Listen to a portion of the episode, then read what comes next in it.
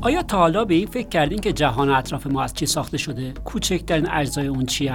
جهان چطوری کار می‌کنه؟ چجوری اجزای اون با هم دنیا رو اونطوری که می‌شناسیم می‌سازن؟ اصلا می‌دونین این دنیا چقدر بزرگه یا چقدر قدیمیه؟ ابعاد این کوچیک و بزرگا چقدرن؟ ساکنن یا متحرک؟ سرعتشون چقدره؟ آیا این مواد که با بزرگی مختلف رفتارهای متفاوتی دارن می‌تونن زنده باشن؟ آیا فکر می‌کنیم می‌تونیم سازوکار تعامل اونها رو جهت خواسته های خودمون به کار بگیریم؟ اگه بله چی به دست آوردیم؟ آیا میشه آینده رو پیش بینی کرد؟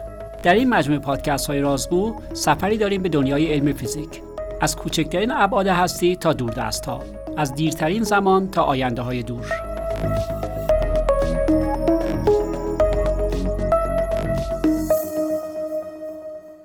سلام. امروز میزبان آقای دکتر شانت باغرام از دانشگاه صنعتی شریف و آقای دکتر نیما خسروی از دانشگاه شهید بهشتی هستیم. جهان بزرگ با توجه به اونچه که بسیار از اون می‌دونیم همچنان ناشناخته های زیادی برامون داره. برای اینکه برخی ساختارهای کهکشان رو درک بکنیم نیازمند این هستیم که ماده ناشناخته ای رو ازش صحبت بکنیم که اسمش گذاشتیم ماده تاریک. این ماده حدود 25 درصد عالم رو تشکیل میده. نمونه های دیگری هم در کهکشان ما وجود داره. یکی از اونهایی که امروز در موردش گفتگو می‌کنیم انرژی تاریکه. آقای دکتر باغرام چه پدیده کیهان شناسی رو دیدیم که موجب شد مردم به فکر انرژی تاریک بیفتن؟ اگر اجازه بدیم برای اینکه بحث رو شروع بکنیم کمی برگردیم و مجدد تاریخ علم کیهانشناسی مدرن رو بازبینی بکنیم. اگر خاطر شنوندگان باشه در اپیزود قبلی در مورد این صحبت کردیم که ستاره ها در جزیره های به اسم کهکشان ها قرار دارن و در کیهان پراکنده هستند و نیروی مهم هم نیروی گرانش هست. سوالی که میشه پرسید اینه که آیا این کیهان یک کیهان ایستا ازلی و ابدی هست؟ طوری که نیوتون فکر می‌کرد یا دینامیک داره؟ کسی که بعد به این سوال جواب می‌داد خود آلبرت انیشتین بود. 1915 نظریه گرانشش رو نوشته و دو سال بعد می‌خواد نظریه رو برای کیهان استفاده بکنه. اتفاقی که میفته اینه که معادلات نسبیت عام انیشتین پیش بینی می‌کنن که دیدگاه نیوتونی درست نیست و کیهان دینامیک خواهد داشت یا بزرگ خواهد شد یا کوچک. و انیشتین این رو دوست نداشت. خب آیا بالاخره بزرگ شد یا کوچک شد؟ فکر می‌کنم که جواب این سوال رو باید افرادی بدن که به آسمان نگاه می‌کنن و رصدگرن و منجم و فکر می‌کنم که نیما در مورد این صحبت خواهد کرد. جواب کوتاه به این سوال اینه که بله دنیا در حال انبساطه. چجوری فهمیدن دوری داره منبسط میشه؟ هلوش 1929 هابل و لومتر به صورت مستقل البته. اینها به آسمان نگاه کردن به یک اشیاء خاص سختتر فیزیکی که بهشون میگیم سفیدها یا متغیرهای قیفاووسی. اینها یه خاصیتی دارن و اونم اینه که دور تناوبشون با شدت نورشون یه تناسبی داره. که این تناسب بلدیم. این از همون جنسیه که قبلا در موردش صحبت کردیم. ما یک فیزیکی رو بلدیم و می‌تونیم پیش بینی کنیم که اینا جنسشون این شکلیه. بعدا هم باز به این برخواهیم گشت به این اتفاق. هلوش سی تا فکر کنم هابل هلوش سی تا از اینها رو مشاهده کرد. یه نکته هم اینجا ضروری بگم با توجه به حرفی که شانس زد اونم اینه که این سفیدها در کهکشان‌های خارج از کهکشان راه شیری هستن. بر همین دقت کنیم که در مورد مقیاسی صحبت می‌کنیم بزرگتر از کهکشان خودمون الان. و از این سی تا 25 تاشون انگار از ما دور می‌شدن و 5 تاشون به ما نزدیک می‌شدن. اگه بریم با این تصویر از دنیا که ما به صورت رندوم همه چی توضیح شده بهش نگاه کنیم انتظار داریم از این سی تا 15 تا به ما نزدیک بشه 15 تا دور بشه. دقیقا مثل اتفاقی تو شیر و خط میفته بعد از سی بار شیر و خط کردن. ولی اینکه شما 25 عدد خیلی بزرگتری از 5 سوال اینه که آیا این اتفاق به صورت احتمال خیلی کمی بوده که ممکن بوده و رخ داده یا اینکه نه یه فیزیکی پشتشه یک دلیل دیگه ای پشتشه. اگه دومی رو انتخاب کنیم که یه دلیلی پشتشه تعبیر می‌تونه این باشه. دنیا در حال انبساطه و اجسام دارن نسبت به ما از ما دور میشن. و این میشه مشاهده اولین مشاهده ای که ما داشتیم از اینکه دنیا در حال انبساط. خب این آیا به این معنی هستش که اینکه تعدادشون دور می‌شدن یا نزدیک می‌شدن؟ شما یک ارجحیتی برای ما توی فضا قائل هستید؟ آیا کیهانی که در نظر می‌گیریم یک کیهان یک نواخته یا نه؟ و اینکه آیا شما مرکزی براش متصور هستید که از این انبساط نسبت به اون رخ بده؟ خیلی سوال خوبیه واقعیت بخوایم و خیلی موقع پیش میاد وقتی در مورد این موضوع صحبت می‌کنیم. طبیعیه که اولین چیزی که به ذهن خطور کنه اینه که ما یه جایی توی مرکز نشستیم و اجسام دارن از ما دور میشن. این طبیعی ترین چیزی که معمولا به ذهن ما می‌رسه. اما گزینه های دیگه هم هستن. گزینه دیگه اینه که مثلا تصویر کنید که یک دنیای یه سری مورچند روی بادکنک دو بودی هستن و شما بادکنک رو باد می‌کنید. برای مورچه ها که فقط دنیا رو دو بودی می‌بینن همشون از هم دور میشن. هر مورچه مورچه باب و مورچه آلیس فرق نمی‌کنه. هر دوتاشون فکر می‌کنن دنیا داره واسهشون بزرگ میشه و همه چی ازشون دور میشه. حتی این لزومی نداره تصویرمون فقط روی بادکنک باشه. یه کاغذ رو هم اگه بگیرید مثلا جوراب و بکشیدش دقیقا همه از هم دور میشن. برای همین تعبیری که الان مورد اقبال هست اینه که همه داریم از هم دور میشیم. و ما هیچ جای خاصی از عالم نیستیم. چه اتفاق جالبی. خب من دوست دارم این سوال از شانس بپرسم که خب حالا که همه چی داره از همدیگه دور میشه اگه زمان رو من به عقب برگردونم این موجوداتی که از هم دور می‌شدن در یک زمانی میبایست در واقع اینا از یک نقطه شروع کرده باشن و بعد شروع به انبساط کرده باشن. آیا این درسته این سوال؟ سوال درخشانیه و نحوه فکر کردن شما دکتر مشتاق بسیار جالبه به نظر می‌رسه که این گزاره ای رو که گفتین به ذهن کیهانشناسان دهه 20 سی میلادی رسیده بود یکی از شاخصترین افراد گاموف بود و فکر می‌کرد که اگر کیهان از یک ناحیه بسیار پرچگال و بسیار داغ شروع بشه می‌تونه ایده تولید هسته های اولیه رو هم همزمان توضیح بده. و یه جور هسته زای اولیه رو هم در این قالب تئوری انبساط کیهانی توضیح بده. این داستان فیزیک هسته‌ای بماند یک نتیجه عمیق دیگه هم داره و اون دریافت فوتون یا نوری از کیهان اولیه که فکر می‌کنم که نیمه به یک زبان دیگه این رو برای ما بیان خواهد کرد. خیلی عالی. دقیقا. اگه قبول کنیم هسته زایی رخ داده بزنین دنیامون رو خیلی ساده کنیم. الان یه هسته داریم و دنیای ما یعنی هیدروژن مثلا فقط. پس یه پروتون داریم یه الکترون داریم و یه فوتون. تو این دنیای ساده اتفاقی که میفته اینه که بلدیم از الکترومغناطیس که فوتون ها و الکترون ها با هم برهم کنش دارن. حالا بگم فیزیک ذرات بنیادی دقیق تره اینا با هم برهم کنش می‌کنن. معنیش چیه؟ معنیش که وقتی یه فوتون داره مسیرش رو طی می‌کنه اگه الکترون سر راش ببینه پراکنده میشه مسیرش عوض میشه. این یه پیامدی برای ما داره. پیامدش اینه که دنیا شفاف نبوده. چون وقتی شما می‌خواین یه چیزی رو ببینید نورش باید به شما برسه. الان به شما نمی‌رسه می‌خوره به یه چیزی پراکنده میشه. می‌خوره به یه فوت الکترون دیگه پراکنده میشه و همینطوری. دو تا اتفاق افتاده در عالم. یکی اینکه دنیا از اونوری داریم میایم دیگه. نه پس دنیا در حال منبسط شدن. چون ما الان اول عالم هستیم. پس این الکترون ها از هم دور میشن و شاید این شانس رو بدن که فوتون الکترونی نبینه تو مسیرش. اما این مهمترین اتفاق نیست واقعا. اتفاق خیلی مهم اینه که وقتی دنیا در حال انبساط دما داره کم میشه.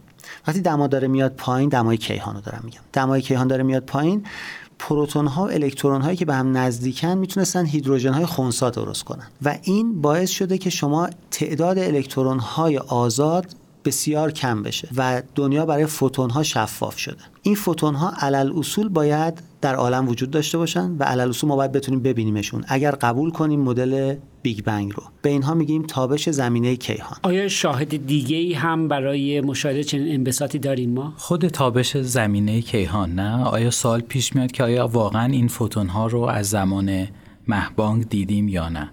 و جواب این سوال خیلی جالبه. برمیگرده به تاریخ قرن بیستم.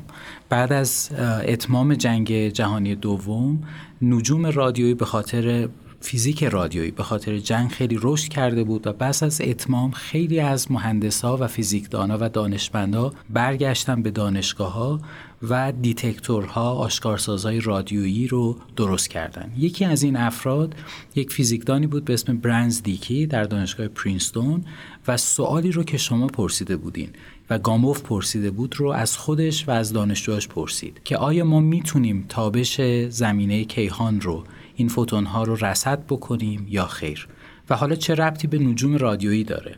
دلیلش اینه که این فوتون ها قرار مسیر بسیار طولانی رو سپری کرده باشن و با همون ایده و مثال انتقال به سرخ یا همون اثر دوپلر این رو باید در طول موج کم در طول موج میلیمتری ببینیم. آیا این رو دیدیم؟ بله و داستانش جذاب و جالبه. خب حالا که دیدیم که عالم داره منبسط میشه این انبساط با چه آهنگی صورت می‌گیره؟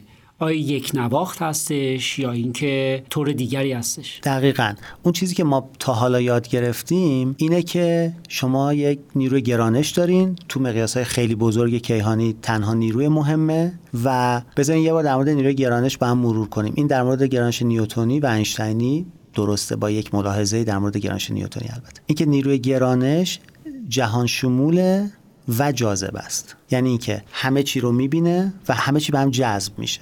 خب حالا ببینیم انتظارمون چی باید باشه. به یه دلیلی Big Bang رخ داده یه انفجاری رخ داده اجسام نسبت به هم یه سرعت اولیه دارن و دارن از هم دور میشن. و نیروی مهم جاذبه است. عین فنر دوست داره اینا رو برگردونه. پس انتظار ما اینه که انبساط عالم در طی زمان سرعت انبساط عالم کم بشه. یعنی اینکه به دلایل اولیه که نمی‌دونیم این بترکه و از هم دور شه ولی اجرامی که اون تو هستن اینا رو بخواد به درون خودشون بکشه. یعنی اینکه باید این شتاب منفی داشته باشه. دقیقا. این انتظار ما از نظری است. مشاهده چی نشون میده؟ مشاهدات دقیقا خلاف انتظار ما رو نشون میدن. یعنی منبسط می... یعنی شتابدار هستش. شتاب مثبت داریم. بله شتاب مثبت داریم. عجب. چجوری ما فهمیدیم که این شتاب مثبت وجود داره برای ما؟ بسیار عالی. قبل از اینکه در مورد این مشاهده صحبت بکنم اجازه بدین یک پازل دیگه ای رو که در همون دهه های 60 70 میلادی مطرح بود رو هم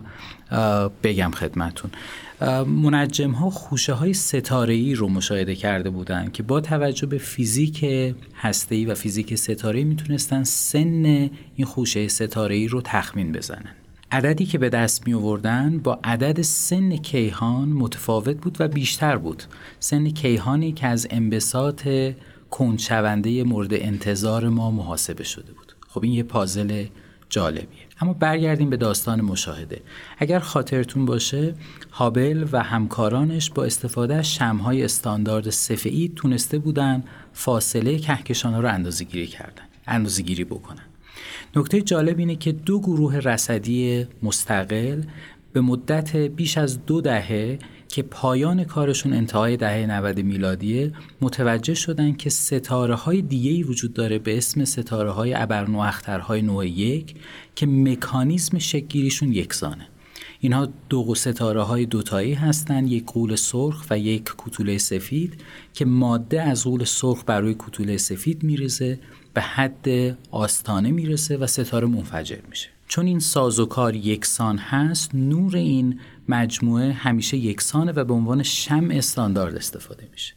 و چون پرنورن شما می‌تونید فاصله های دورتر رو اندازه گیری بکنید. این دو گروه رصدی که مسئولینشون یکی آدام ریس هست و یکی سال پرموتر و براین شمید که نوبل سال 2011 رو برای این دو دهه تلاش دریافت کردن فهمیدن که ابرنواخترها کم سوتر از اون چیزی هستن که از کیهان با انبساط کنچونده انتظار داریم. چه جوابی میدین پیشنهاد اینه که کیهان داره منبسط میشه. با شتاب مثبت به خاطر اینکه طبیعت این رو به ما میگه و مسئله سن خوشه های ستاره ای رو هم حل کردیم. اگه منم بخوام به صحبت های شانت اضافه کنم خوبه که یه چیز استاندارد دیگه رو معرفی کنم. اونم بهش میگیم خطکش استاندارد. شما مثلا وقتی به یه ماشین نگاه می‌کنید یه بار چراغش امکان داره مثلا 200 وات باشه و برای شما استاندارد باشه. بهش میگیم شم استاندارد به نوعی.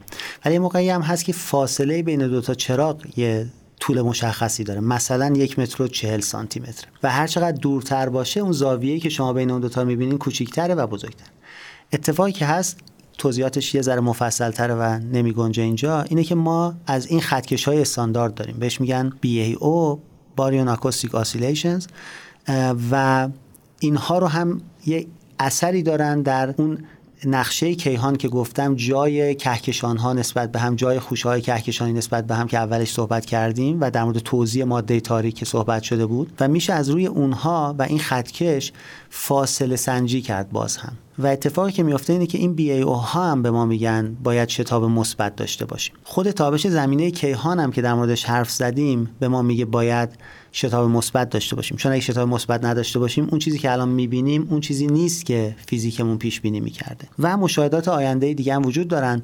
چون اسمش پیش اومد بگم امواج گرانشی که قبلا در موردش صحبت کردیم حرفش پیش اومد یکی از کاندیداهایی هستند که به ما کمک می‌کنن در فاصله سنجی و این باعث میشه که ما بیشتر بدونیم در مورد این شتاب مثبت. بسیار عالی. پس چیزی که ما از مشاهدات داریم دریافت می‌کنیم این هستش که جهان در حال انبساط شتابدار هستش و برخلاف آنچه که گرانش در واقع ازش انتظار می‌رفت که این شتاب کند شونده باشه دارای شتاب مثبت هستش. آیا کیهانشناسا دنبال توجیه فیزیکی برای این شتاب مثبت هستن؟ بسیار عالی. همینطور که میگین یادآوری بکنیم. خاطرتون هست مسئله ماده تاریک رو. مشکلاتی پیش اومده بود در مقیاس کهکشانی خوشه کهکشانی و بزرگ مقیاس و به نظر می رسید که یک ماده احتیاج دارین که این مشاهدات رو توضیح بده. ویژگی هاشو کم و بیش می‌دونستیم ولی اسم ماده تاریک رو گذاشتیم. الان کیهانشناسا یک کار دیگه کردن. میگن که ما یک مشاهده روبرو شدیم. همین که فرمودین انبساط شتابدار و مثبت کیهان تون چونده کیهان. عامل این چه چیزی هست؟ اسمشو گذاشتیم انرژی تاریک. انرژی تاریک ویژگیش اینه که رفتار گرانشیش متفاوت هست با ماده معمولی به خاطر که می‌خواد این اجسام رو این کهکشان رو از هم دور بکنه با شتاب مثبت. چقدر از کیهان رو تشکیل داده؟ مشاهدات رصدی ما میگه که 70 درصد کیهان انرژی تاریک. حالا اینکه انرژی تاریک چیست؟ خودش بماند و سوال دیگه ای.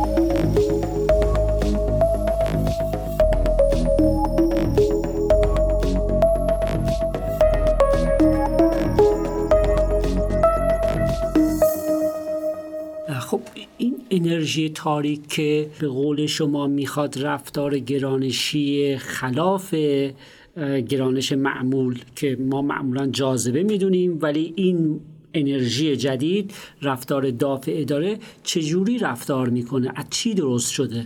دقیقش رو نمی‌دونیم واقعیتش رو بخواین ولی یکی از ساده ترین توضیحاتش یک کمیتی به اسم ثابت کیهانشناسی که خودش داستانی داره که داستانش هم اینجا شنیدیم یه بار. ایاتون باشه در بحث انبساط عالم و اینها اینشتین این سوال از خوش پرسیده بود که مدل من مدل گرانشی من آیا دنیا رو دینامیک بهش میده یا نمیده؟ مدل اینشتین به صورت معمولش دینامیک پیش بینی می‌کنه برای کیهان. اینشتین رو دوست نداشت و فکر می‌کرد دنیا باید ایستا باشه. بر همین یه ثابتی اضافه کرده به معادلاتش که این مسئله رو حل کنه. بهش می‌گفتن مسئله ثابت کیهانشناسی. یه داستان خیلی جالب هم هست. اونم این که وقتی هابل دید که این شتاب انبساط مثبت انبساط داریم. هابل چون انبساط مثبت نیده بود. انبساط داریم.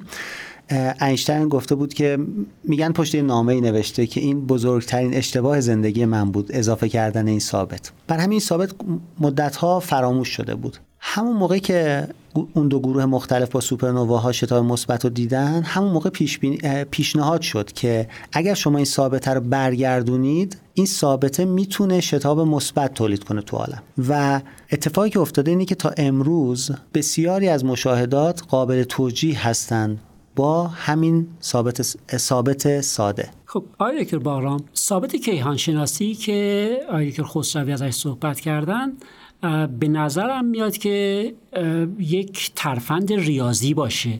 آیا فیزیک هم برای مترتب هست؟ در نگاه اول به نظر می‌رسه که صحبت شما درسته. یعنی در نظریه نسبیت آمنشتن امکان اضافه کردن یک ثابت وجود داره. ولی نکته جالب اینه که در یک جای دیگه ای از فیزیک در فیزیک ذرات و پیشبینی مکانیک کوانتومی می‌دونیم که خلا یک خلای مرده و بیجان نیست بلکه هر خلایی هم انرژی داره.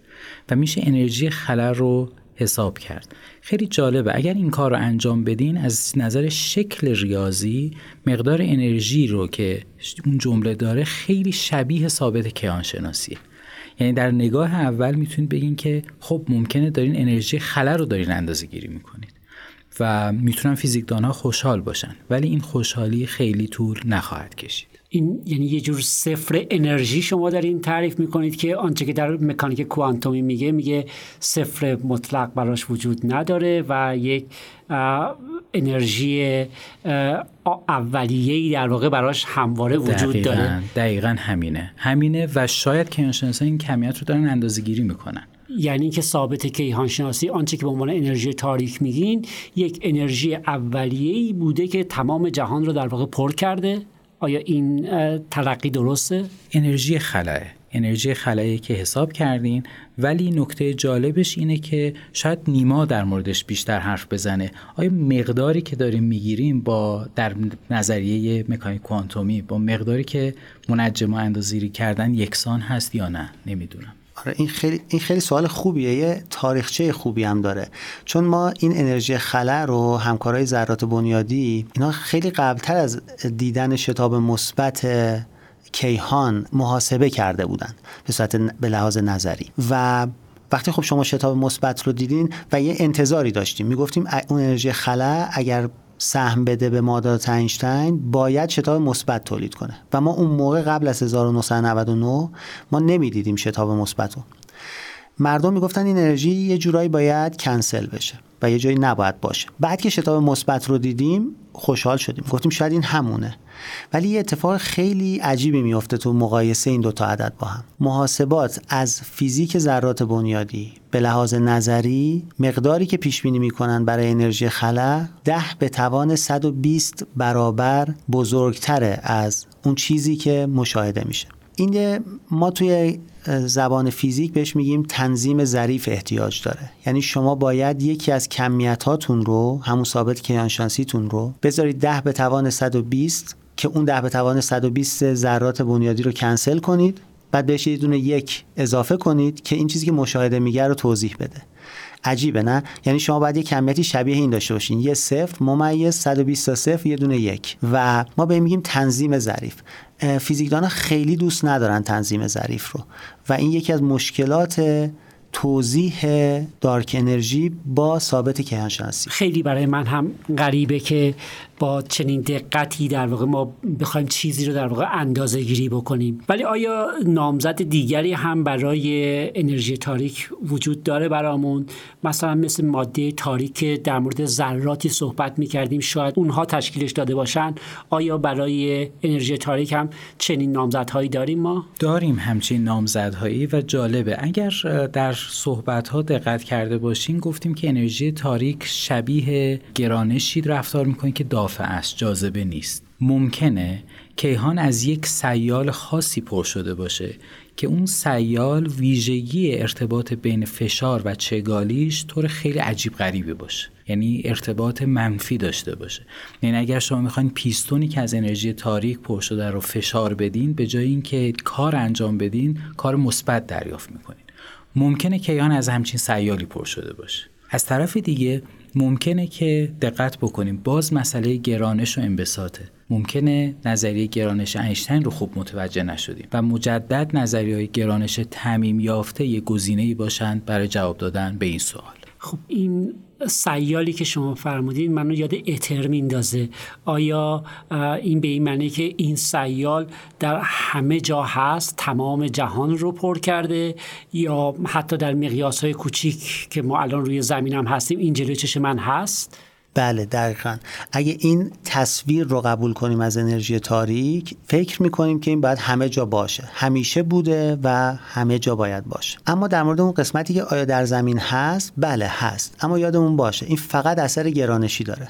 برای اگه شما می‌خواین ببینینش باید همه اثرات گرانشی دیگر رو حذف کنید. و این شدنی نیست تقریبا چون اون اثرش بسیار بسیار کوچیکه نسبت به همه اثرات گرانشی دیگه. برای تو فواصلی مثل منظومه شمسی روی زمین نمی‌تونید اون اثر رو ببینید چون مثلا گرانش خورشید خیلی خیلی بزرگتر خواهد بود و شما نمی‌تونید دقت آزمایش به اون حد نخواهد خب آیا که بارام یه سوال دیگه ای که ذهن منو به خودش مشغول کرده اینه که آیا داستان از این قرار نیست که ما در دوره ای قرار گرفتیم که انبساط انبساط شتابدار مثبتی هستش چون ما از ازل که نبودیم مشاهده بکنیم و در آینده هم نیستیم؟ شاید اتفاقات عجیب غریبی این وسط رخ داده که الان در مقطعی قرار گرفتیم در این صد سال گذشته بگم که ما داریم مشاهده می‌کنیم که داریم انبساط شتابدار مثبت رو می‌بینیم. چه بسا 200 سال دیگه نگاه بکنیم این برگرده سر جای خودش. آیا همچین ایده هایی وجود نداره؟ حالا نکته جالبش اینه که ما می‌دونیم که انبساط تقریبا می‌دونیم که انبساط تونشونده کیهان کی آغاز شده. این تقریبا یک میلیارد سال پیش بوده. ولی اینکه آینده چه اتفاقی خواهد افتاد خیلی بستگی داره که انرژی تاریک چه چیزی باشد. اگر انرژی تاریک ثابت کیهانشناسی باشه این به صورت ازلی ادامه پیدا می‌کنه. ولی اگر سیالی باشه با اون ویژگیهایی که صحبت کردیم و این معادله حالتش معادله حالت یعنی ارتباط بین فشار و چگالیش طور خاصی باشه ممکن انبساط تون شونده کیهان متوقف بشه و دوباره برگرده ممکنه بیشتر و سریعتر رشد بکنه. این سوالی که در مورد آینده نمی‌دونیم ولی ممکنه دادای رصدی به ما بگن که عامل انبساط تون شونده ثابت کیهانشناسی هست یا نیست. این سوالیه که به دنبالش هست. آیا امکان نداره که این ثابت کیهانشناسی که ازش صحبت می‌کنی به پارامتر زمان هم وابسته باشه؟ اگه منظورتون خود ثابت کیهانشناسیه اسمش یه جوری گذاشتیم که به زمان وابسته نباشه. اما دارک انرژی انرژی تاریک دقیقا. اصلا باید فرای اون ثابت باشه و فرض بر اینه که با زمان عوض میشه. چجوری عوض میشه؟ محل سواله. آیا قبلا متفاوت بوده با الان؟ همه اینا سواله که باید پرسیده بشه. و جواب داده بشه. یک سوال مطرح کردیم. سوالهای بیشماری برامون ایجاد شد. خب چون هر دو استشو گذاشتیم تاریک هم ماده رو استشو گذاشتیم تاریک هم انرژی تاریک آیا ارتباطی بین این دوتا وجود داره؟ با سوال خوبیه. شاید باید به صورت تاریخی نگاه بکنیم که این اسمها رو کی و چطور گذاشتن. شاید دلیلش اینه که ابتدا ما مسئله ماده تاریک رو فهمیدیم. و چون ماده گم شده بود اثرات گرانشی داشت. اسمش رو گذاشتیم ماده تاریک. مسئله انرژی تاریک همینطور که صحبتش شد در دهه 90 میلادی مطرح شد. و فکر کنم مایکل ترنر این اسم رو گذاشته و بعدا خیلی باب شد در جامعه کیهانشناسی هم داره تفاوت رو ایجاد می‌کنه از ماده تاریک از از اسم گذاری همین که در معادلات انیشتن به صورت انرژی ظاهر میشه و می‌تونه دینامیک کیهان رو تغییر بده. بعد برگردم به سوالی که در پایان جلسه گذشته اون مطرح شد در مورد مقدار موجودی که داریم. 5 درصد ماده مرئی یا ماده روشن 25 درصد ماده تاریک و 70 درصد انرژی تاریک. آیا منظور از این ماهیت که میگیم جرم انرژی هستش یا اینکه چه تفکیکی بین اینها شما قائل هستید؟ همینطور که میگین یعنی اینا معلفه های انرژی جرم کل کیهان هستن. با همین تفکیکی گفتین. و جالب اینه که ما فقط فیزیک 5 درصدش رو بلدیم. و کیهان شناسی شما رو با این سوال مواجه کرده که 95 درصد کیهان تاریک به معنی نادانسته است. پس خیلی کوچک هستیم ما و ضعیف هستیم با تمام دانسته هامون الان فقط خودمون لاقل می‌دونیم که پنج درصد رو بیشتر نمی‌دونیم. آقای که خسروی ما خیلی با این مفهوم در فیزیک آشنا هستیم که می‌تونیم ماده رو به انرژی تبدیل بکنیم و انرژی رو به ماده تبدیل بکنیم. آیا ماده متناظر با انرژی تاریک برامون وجود داره؟ اگر ما مدل استاندارد رو در نظر بگیریم که ثابت کیهانشناسی انرژی تاریک رو توصیف می‌کنه خب اون به چیزی تبدیل نمیشه. اما همونجوری که سوال قبل پرسیده بودید و شانت در موردش صحبت کرد در مورد انرژی تاریک و ماده تاریک ما می‌دونیم هر دوی اینا به ماده روشن کاری ندارن. اسم تاریکشون اینجوریه. ولی یه سوالی پیش اومده تازگی. نکنه اینها خودشون با هم حرف بزنن. یعنی امکان داره انرژی تاریک به ماده تاریک تبدیل بشه و ماده تاریک به انرژی تاریک. خب چه کارهایی رو کیهانشناسان تو این زمینه های شناخت بیشتر انرژی تاریک دارن انجام میدن؟ یکی از کارهای جالبی که این اواخر انجام میشه و خیلی شباهت داره به همه داستان کیانشناسی قرن گذشته. یعنی نگاه کردن به آسمان و پیدا کردن یک ناهنجاری در مشاهده. و خیلی جالبه این مسئله 4 5 سال پیدا شده و یکی از پیشگامان این مسئله فردی به اسم آدام ریس که یک بار جایزه نوبل رو گرفته به خاطر انرژی تاریک. این گروه رصدی تصمیم گرفتن که پارامتر ثابت هابل رو که نشان دهنده سرعت انبساط کیهانه در زمان حال اندازه گیری کنن. این کار با استفاده از این ابرنواخترهای نوع یک که در نزدیکی ما هستن با دقت انجام دادن. عددی که به دست آوردن عدد 74 کیلومتر بر ثانیه بر مگاپارسه که با یک درصد تا دو درصد خطا. این کمیت رو از تابش زمینه کیهانی با توجه به مدلی که توش ثابت کیهان شناسی هست هم اندازه گیری کردن. این عدد هست 67 کیلومتر بر ثانیه بر مگاپارسک با دقت یک درصد کمی پایین تر خب این دوتا عدد با هم همخوانی ندارن و این خیلی هیجان انگیزه مثل همه مشاهدات قرن گذشته. اگر یک پدیده رو مشاهده می‌کنید و اینا با هم همخوانی ندارن یا اندازه گیری دچار مشکله یا فیزیک جدیدی در انتظار شماست؟ این سوال دیگه ای برای من مطرح شد با توجه به اینکه فرض کردیم که عالم شتاب داره با شتاب مثبت اگر این اندازهگیری ها رو در چند سال آینده انجام بدهیم و مشاهده بکنیم که این سرعتی که الان شما ازش صحبت کردین متفاوت هستش این خودش یک شاهد دیگری بر شتابدار بودن عالم نیست؟ جوابش اینه که متاسفانه سن ما سن انسان نسبت به سن کیهان قابل صرف نظر و صفره. برای اینکه تغییری در این سرعت ببینیم باید از مرتبه میلیارد سال صبر بکنیم. در ادامه صحبت شانت خوب اینو بگم که این موضوع انرژی تاریک موضوع بسیار فعال و داغیه در جامعه کیهانشناسی و یکی از شواهدش هم این رصدخانه های آینده است که قرار آسمان رو نگاه کنه مثل یوکلی مثل دبلیو فرست SKA تلسکوپ وراروبین و حالا شاید در مرتبه ده 20 سال آینده پروژه‌ای که به امواج گرانشی مربوطن قرار اطلاعات خیلی زیادی به ما بدن از اون نقشه آسمان.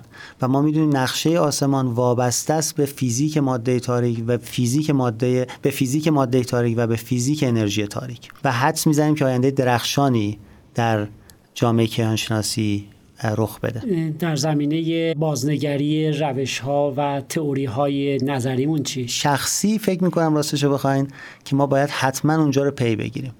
احساس من اینه که ما هنوز یه سری سوال های جدی تئوری رو خوب جواب ندادیم و به نظر من همیشه کمک کننده بوده. یعنی من فکر کنم کیهان شناسی مخصوصا حتما همه فیزیک ولی کیهان شناسی که من بیشتر می‌دونم همیشه از دست به دست شدن ناهنجاری های رسدی و مشکلات نظری تونسته پیشرفت کنه. ما هر دو رو باید با هم پی بگیریم. به نظر مسائل قدیمی که داشتیم که چرا گرانش اینشتینی گرانش خوبیه که ما داریم باش کار می‌کنیم اون مسئله تنظیم ظریف که بحثش پیش اومد. همین سوالایی که خودتون پرسیدین که واقعا منشأ انرژی تاریک ماده تاریک چیه؟ اینا همیشه سوالای خوبی هن که باید بهشون فکر که بارام شما فکر نمی کنید که الان که 100 سال از نسبیت عام گذشته شاید یک تحول دیگری در نگرش های ما به فیزیک اصولا به وجود بیاد که موجب بشه اتفاق خاصی برای ما رخ بده؟ حتما. حالا من سوالو می‌تونم اینجوری جواب بدم. فقط کافیه که تاریخ فیزیک و نجوم و کیهانشناسی 100 سال گذشته رو با هم مرور بکنیم. و کافیه که دانشجویان ما افراد علاقمند ما عمر یک صد ساله هم داشته باشند و حتما تصویر ما از کیهان عوض خواهد شد و در مورد گرانش در مورد انرژی تاریک و ماده تاریک حتما بیشتر خواهیم فهمید. خیلی عالی بود و چیزهای زیادی یاد گرفتیم. بیش از اینکه دانسته هامون زیاد بشه نادانسته هامون بیشتر شد و این انگیزه ای هستش برای اینکه بیشتر پیش بریم هم در زمینه های رصدی بیشتر پیش بریم بتونیم پدیده های جدید رو مشاهده بکنیم پدیده های قبلی رو با دقت بیشتری ببینیم هم در زمینه های نظری دانش خودمون رو بیشتر بکنیم و بتونیم به بخشی از دنیای بیکرانی که جلوی رومون قرار گرفته آگاه بشیم. خیلی ممنون آقای دکتر از اینکه در گفتگوی ما شرکت کردید.